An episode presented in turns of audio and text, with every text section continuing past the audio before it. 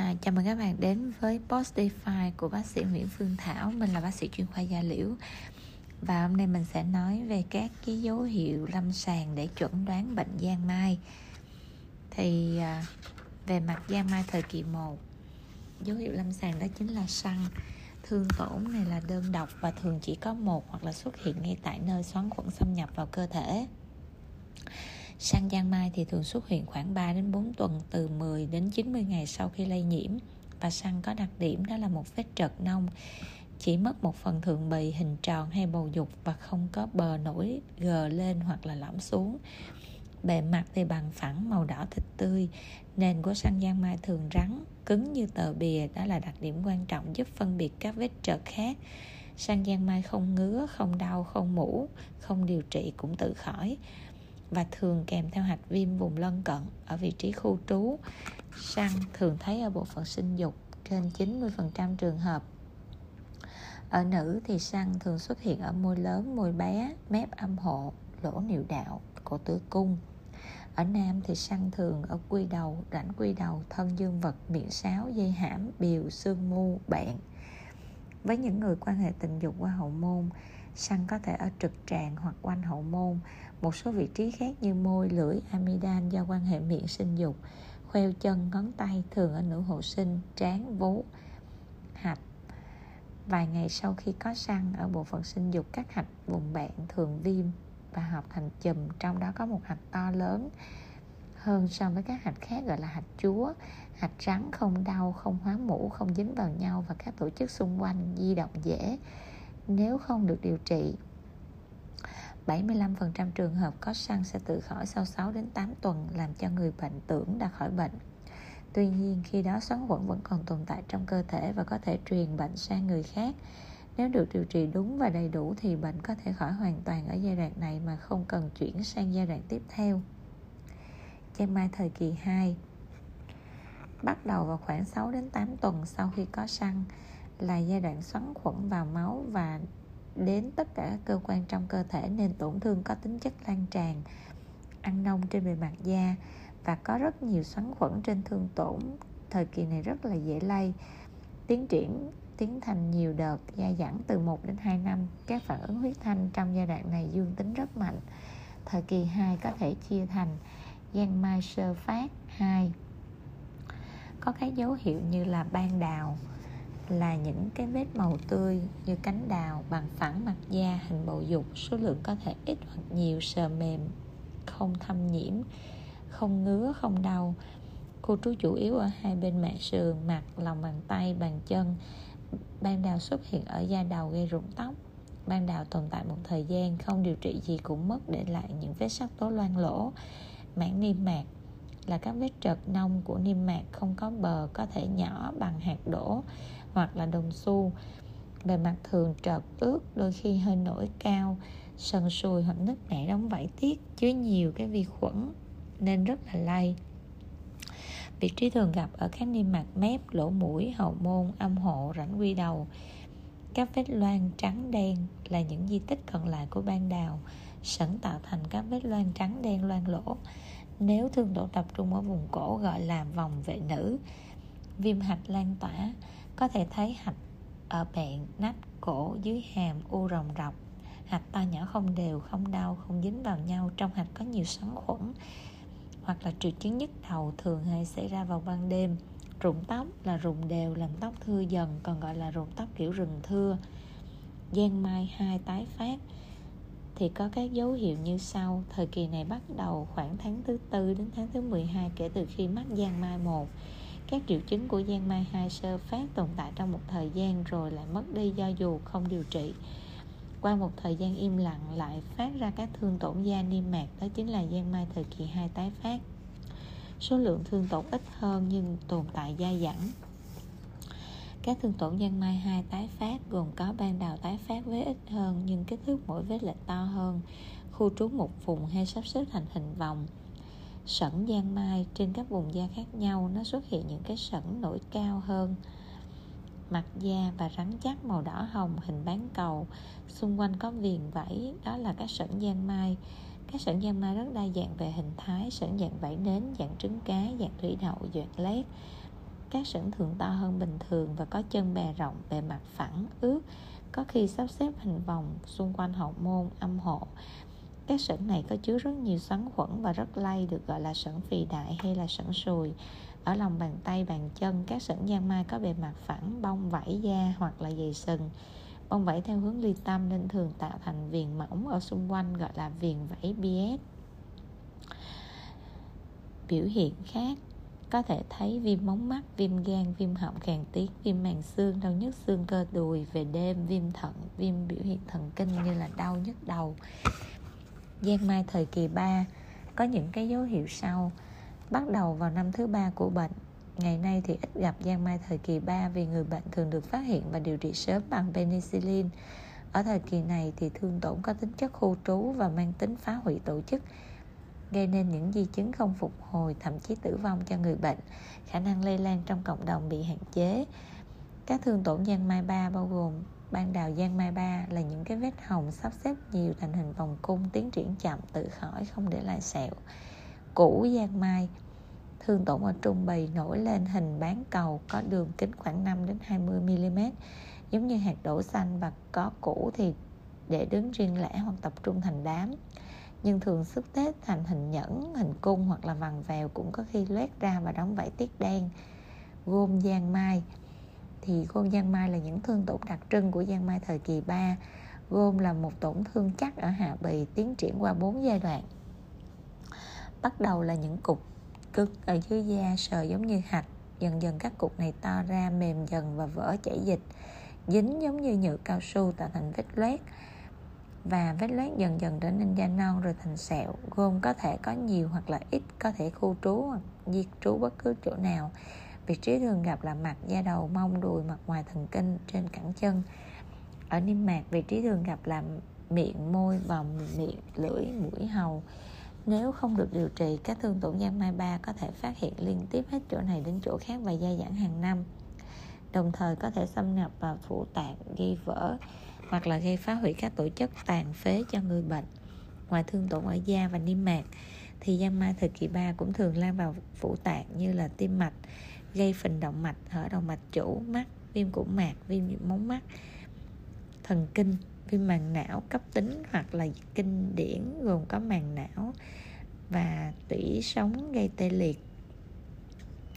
Giang mai bẩm sinh triệu chứng giang mai bẩm sinh sớm thì trước giang mai bẩm sinh. Trước đây thì giang mai bẩm sinh được xem như là giang mai di truyền.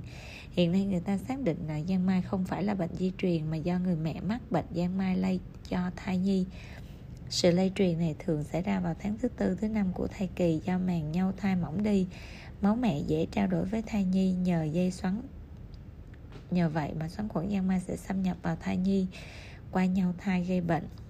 Tùy theo mức độ nhiễm xoắn khuẩn từ mẹ đưa vào bào thai mà có thể xảy ra các trường hợp sảy thai hoặc thai chết lưu, đẻ non hoặc có thể tử vong. Nếu nhiễm xoắn khuẩn nhẹ hơn nữa thì em bé mới sinh ra trong bình thường. Sau vài ngày hoặc sau 6 đến 8 tuần lễ sẽ thấy xuất hiện các thương tổn giang mai. Khi đó gọi là giang mai bẩm sinh sớm. Giang mai bẩm sinh có thể xuất hiện muộn hơn khi trẻ lên 2 tuổi, khi 5 đến 6 tuổi hoặc gọi là giang mai bẩm sinh muộn. Giang mai bẩm sinh sớm thì thường xuất hiện trong 2 năm đầu nhưng thường gặp nhất vẫn là 3 tháng đầu. Các biểu hiện thường mang tính chất của một giang mai thời kỳ 2 mắt ở người lớn có thể có các triệu chứng sau như là phỏng nước ở lòng bàn tay, lòng bàn chân thường hơn các triệu chứng bong vảy ở lòng bàn tay, lòng bàn chân, sổ mũi, mũi khịt viêm xương giả liệt Barrot thường xảy ra trong 6 tháng đầu ở trẻ sơ sinh và có thể gặp nhiều biến chứng xương sụn ở các xương dài và các biểu hiện như là xương to, đau đầu, làm trở ngại vận động của các chi, vì vậy gọi là giả liệt parot. Toàn thân trẻ đẻ ra nhỏ hơn bình thường và da nhăn nheo như ông già bụng to, tuần hoàn bàn hệ gan lách to, trẻ có thể sụt cân nhanh và chết bất thình lình. Giang mai bẩm sinh muộn, đây là trẻ xuất hiện sau đẻ 3 đến 4 năm hoặc là khi đã trưởng thành các triệu chứng của giang mai bẩm sinh muộn thì thường mang tính chất của giang mai thời kỳ 3 mắc phải ở người lớn. Các triệu chứng thường gặp nhất là viêm giác mạc. Kẻ thường xuất hiện lúc dậy thì bắt đầu các triệu chứng nhức mắt. sợ ánh sáng ở một bên về sau cả hai bên có thể dẫn đến mù, lát quy tụ hoặc là điếc đau tai bắt đầu từ năm 10 tuổi cũng có khi trên lâm sàng người ta không phát hiện được các dấu hiệu của giang mai bẩm sinh sớm hoặc là giang mai bẩm sinh muộn mà chỉ thấy thủng vào miệng mũi tẹt cán vô xương chày dưới lưỡi kiếm. Đây chính là các di chứng của giang mai bẩm sinh do thương tổn giang mai ở ban đào đã liên lạc sẹo và đó chính là những chẩn đoán về giang mai của tôi. À, cảm ơn quý vị đã chú ý lắng nghe. Hello mọi người, chào các bạn đến với kênh Spotify của bác sĩ Nguyễn Phương Thảo. Mình là bác sĩ chuyên khoa da liễu. Và hôm nay mình sẽ đề cập đến đó chính là bệnh nhiễm Chlamydia trachomatis ở đường sinh dục và tiết niệu. Thì Chlamydia là một cái tác nhân mà gây mù lòa và gây lây truyền qua đường tình dục. Có ba biến thể hóa học khác nhau, sinh học khác nhau của Chlamydia Đó chính là biến thể Trachoma, Serova, ABC gây ra bệnh mắt hột. Chlamydia trachomatis gây các bệnh đường sinh dục ở người mà chủ yếu là gây viêm niệu đạo có triệu chứng hoặc là không có triệu chứng. Biến thể Serova L1, L2, L3 gây bệnh hột xoài có cùng nhóm huyết thanh với bệnh mắc hột nhưng có lâm sàng xâm nhập lan tràn gây tổn hại nhiều hơn với vùng sinh dục và tiết niệu. Chlamydia trachomatis thì gây nhiễm khuẩn đường sinh dục có triệu chứng gần giống như bệnh lậu. Việc nuôi cấy phân lập vi khuẩn thì rất khó khăn các yếu tố nguy cơ làm bệnh tăng thì nó bao gồm các triệu chứng và không có triệu chứng và bạn tình của họ cũng không được chẩn đoán và điều trị sớm hoặc là các thầy thuốc chưa có kinh nghiệm và chưa quan tâm đến bệnh này. Tỷ lệ mới mắc của chlamydia trachomatis thì không rõ do người bệnh không có triệu chứng đặc hiệu. Khả năng lây truyền bệnh cũng không rõ do thời gian ủ bệnh dài và khó phân lập được chlamydia trachomatis. Về nguyên nhân, thì chlamydia nó là vi khuẩn nội tế bào bắt buộc do không có khả năng tổng hợp các hợp chất có năng lượng cao như là ATP hoặc là GTP. Điểm căn bản là chu kỳ nhân lên khác thường của hai hình thái rất đặc biệt để đáp ứng với đời sống nội tế bào và ngoại tế bào. Tiêu thể nhiễm trùng thể căn bản thì chịu được đời sống ngoại bào nhưng không có chuyển hóa. Về tiểu thể này tiếp cận tế bào và chui vào trong và thay đổi thành hoạt động chuyển hóa và thành thể lưới sau đó nó lấy ra tất cả các tế bào chủ để tổng hợp ARN, ADN và protein của nó. Chính giai đoạn chuyển hóa mạnh này làm cho vi khuẩn nhạy cảm với kháng sinh. Chu kỳ nhân lên của chlamydia là khoảng 48 đến 72 giờ và tế bào bị phá hủy, giải phóng ra thể cơ bản nhiễm trùng. Về mặt chẩn đoán thì có là chẩn đoán xác định. Chẩn đoán xác định thì chúng ta phải dựa vào triệu chứng lâm sàng Đối với nhiễm Chlamydia trachomatis ở nam thì biểu hiện chủ yếu là viêm niệu đạo. Đối với nhiễm trachomatis ở nữ thì chủ yếu là viêm cổ tử cung, viêm niệu đạo. Và đi từng phần thì có nhiễm Chlamydia trachomatis ở nam. Biểu hiện chủ yếu là viêm niệu đạo thì biểu hiện của viêm niệu đạo như sau. Ở những người bị viêm niệu đạo thì không có do lậu thì có khoảng 35 đến 50% là do chlamydia trachomatis triệu chứng là đi tiểu khó đái buốt đái rắc đau khi đi tiểu và tiết dịch niệu đạo. Dịch này nhầy màu trắng đục và hay trắng trong, số lượng ít đến vừa. Khám thì thấy biển sáo đỏ, có viêm nề, không thấy các bệnh lý như sưng, hạch bẹn, hoặc là các ổ đau trong niệu đạo và các tổn thương của bệnh hẹp bét ở miệng sáo và dương vật. Về thời gian ủ bệnh thì khá lâu, từ 7 đến 21 ngày. Trái với lậu thì chỉ có 3 đến 5 ngày, và có tới trên 50% là không biểu hiện triệu chứng khi xét nghiệm dịch niệu đạo bằng dụng gram thì không thấy sông cầu gram âm. Và có nhiều hơn 5 bạch cầu đa nhân trên một vi trường với độ phóng đại là 100.000 lần. Chú ý là viêm niệu đạo sau lậu không do lậu thì thường do chlamydia trachomatis. Và những người bệnh này có khả năng mắc cùng một lúc hai bệnh nhưng do chlamydia có thời gian ủ bệnh dài hơn. Và điều trị lậu thì không diệt được chlamydia viêm màu tinh hoàng và viêm tuyến tiền liệt thì có những cái triệu chứng như sau. Chlamydia trachomatis là nguyên nhân chủ yếu gây ra viêm màu tinh hoàng mà trước đây cho rằng không rõ nguyên nhân. Biểu hiện là đau một bên biểu phụ nề, đau sốt và thường có viêm niệu đạo hoặc là không. Điều trị bằng tetracycline, bệnh tiến triển tốt và cho thấy chlamydia trachomatis là căn nguyên vai trò gây bệnh của chlamydia trachomatis trong viêm tuyến tiền liệt không do vi khuẩn thì chưa được rõ. Về viêm trực tràng thì sẽ có những biểu hiện như sau. Ở những trường hợp giao hợp qua đường hậu môn thì cả LGV và không phải LGV thì đều có thể gây ra viêm trực tràng.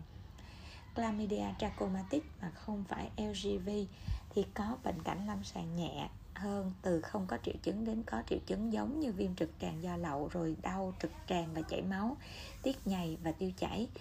Nhuộm gram dịch trực tràng thì có nhiều bạch cầu đa nhân soi trực tràng thì thấy niêm mạc bị tổn thương và dễ bị vẽ vụn. Hội chứng Reiter hội chứng Reiter thì sẽ gồm các cái triệu chứng sau gồm có triệu chứng viêm niệu đạo, viêm kết mạc mắt, viêm khớp, viêm các tổn thương ở da, niêm mạc có liên quan đến nhiễm trùng Chlamydia trachomatis và xét nghiệm miễn dịch huỳnh quang cho thấy trên 80% số người bị hội chứng Reiter có Chlamydia trachomatis và thường gặp ở những người có HLA B27. Đối với việc nhiễm Chlamydia trachomatis ở nữ thì có những biểu hiện như là viêm cổ tử cung, viêm niệu đạo, viêm tuyến bạc thô liên, viêm nội mạc tử cung, viêm vòi trứng, viêm quanh gan. Và đối với từng cái triệu chứng như là viêm cổ tử cung sẽ có những cái dấu hiệu sau. Đa số người bệnh không có các dấu hiệu biểu hiện bệnh, khoảng 1 phần 3 dấu hiệu tại chỗ. Các dấu hiệu thường gặp là dịch tiết nhầy mũ và lộ tuyến phi đại, biểu hiện phù nề, sung huyết, dễ chảy máu, khám lâm sàng cổ tử cung thì thấy cổ tử cung dễ chảy máu có dịch mũ và ống cổ tử cung phù nề lộ tuyến phi đại cổ tử cung. Nhuộm gram dịch tiết cổ tử cung thì thấy có trên 30 bạch cầu trên một vi trường và độ phóng đại là 100.000 lần đối với viêm niệu đạo thì sẽ có những dấu hiệu như có tiết dịch niệu đạo miệng niệu đạo đỏ hoặc là phù nề. Ở những người có dịch tiết cổ tử cung có kèm theo đái khó đái rách là gợi ý cho việc đồng thời bị viêm niệu đạo do chlamydia trachomatis. Viêm niệu đạo do Chlamydia trachomatis có thể được nghĩ đến ở những người phụ nữ trẻ tuổi hoạt động tình dục mạnh mà có đi tiểu khó, đái rắc, mũ niệu. Đặc biệt là khi họ có bạn tình có triệu chứng viêm niệu đạo hoặc là bạn tình mới nhuộm gram dịch tiết niệu đạo thấy có trên 10 bạch cầu đa nhân trung tính trên một vi trường ở độ phóng đại 1.000 lần không có thấy lậu cầu, trùng roi hoặc là trực khuẩn tuy nhiên đại đa số người bệnh bị viêm niệu đạo do Chlamydia trachomatis thì không có triệu chứng lâm sàng. Đối với viêm tuyến Bartholin thì cũng như lậu cầu, Chlamydia trachomatis gây viêm xuất tiết ống Bartholin.